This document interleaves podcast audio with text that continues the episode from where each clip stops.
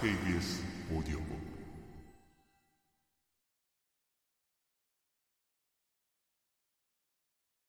사실 학생들이 이런 요구를 하리라고는 예측하지 못했다.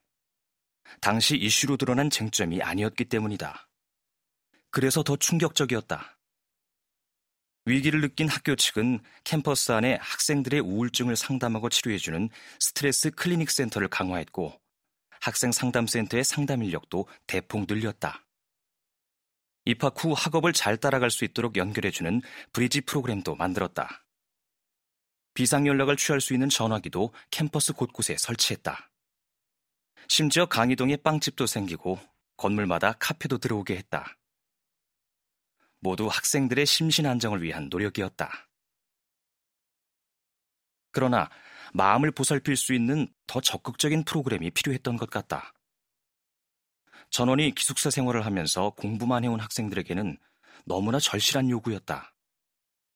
하지만 갑자기 어떻게 인성교육을 할 수 있을까?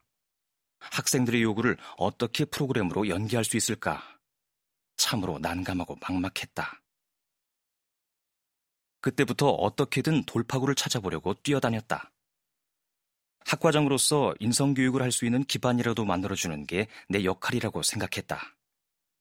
학생들의 요구를 담은 보고서를 제출하고 학교 내 상담센터, 스트레스 클리닉, 리더십 센터를 하나하나 방문했다.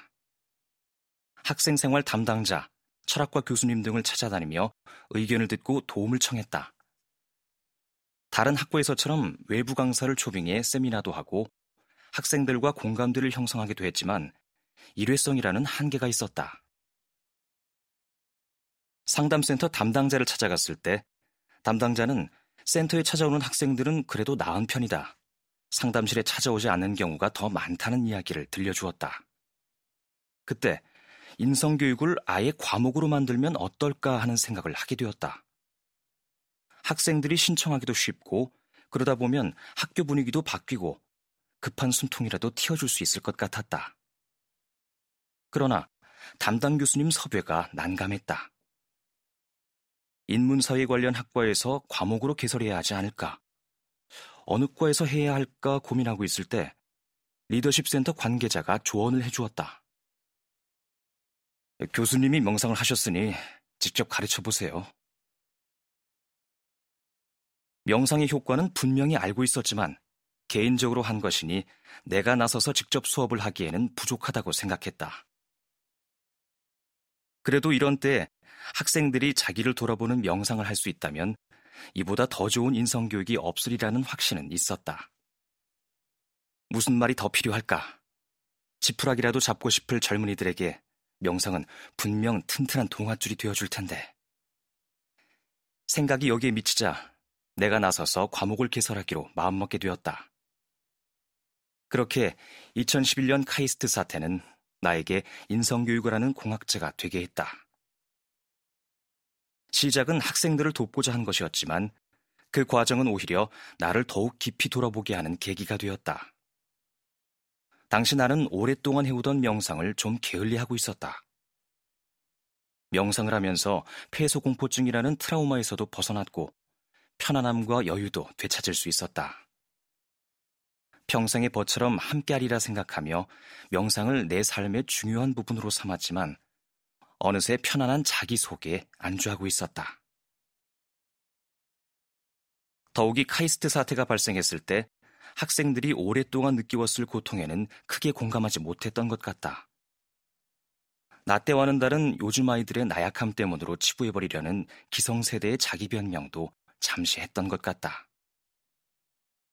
우리 과 학생은 괜찮은지 걱정도 되었지만 그것조차도 내 식구를 챙기는 자기중심적이고 이기적인 모습이었다는 생각이 들었다.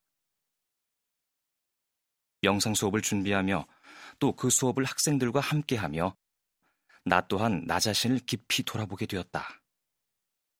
그리고 그 과정에서 다시 한번 나의 마음가짐을 되새기게 하는 일이 있었다.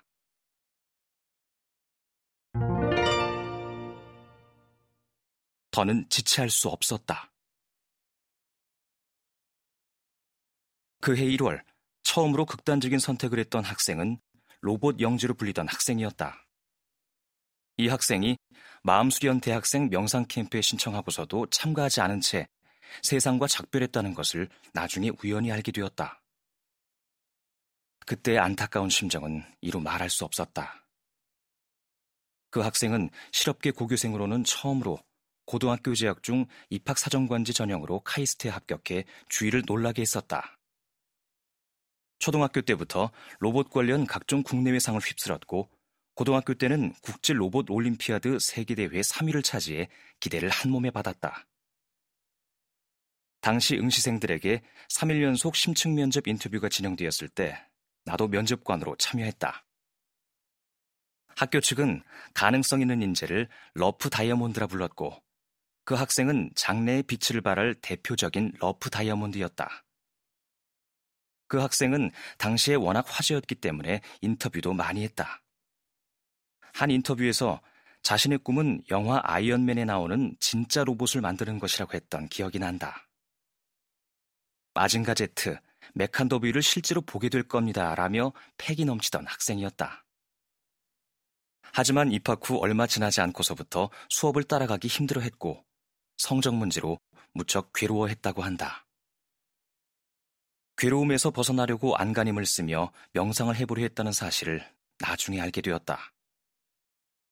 나는 내가 이 명상 수업에 최선을 다해야 할 또 하나의 이유를 깨닫게 되었다. 얼마나 도움의 손길을 기다렸을까. 자기를 제대로 돌아보기만 했어도 얼마든지 그 상황을 극복했을 텐데 안타깝기 이를 데 없었다. 더는 미룰 수가 없었다. 가을 학기 과목 개설을 신청하는 마지막 날, 나는 3학점 특강으로 교과목을 신청했다. 특강 제목은 지금이 내 인생의 터닝 포인트였다.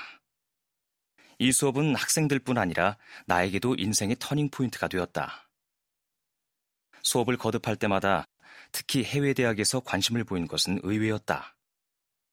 해외의 경우 우리보다 인성교육이 체계적이고 보편적이라고 생각했기 때문이다. 외국 대학의 전공 관련 세미나에 초청받아 갈 때면 늘 그곳의 인성교육에 관해 한 수 배우고 싶었다. 그래서 내가 많은 것을 묻곤 하지만 오히려 카이스트 명상 수업에 대해 알려주는 때가 더 많았다. 외국 대학들은 우리보다 사정이 나을 것 같지만 인성교육은 어디에서든 쉽지 않은 것 같다. 이 시대를 살아가는 청춘 그 누구나 언젠가 찬란하게 빛나는 다이아몬드가 될 러프 다이아몬드다. 행복한 존재만이 찬란하게 빛날 수 있다. 이 땅의 청춘들이 진정한 나를 찾아 행복한 존재가 될 수 있도록 돕는 것. 이것이 평생 공학자로 젊은이들과 함께 해온 내가 인생 후반부에 봉사로서 보답하는 길이라 생각한다.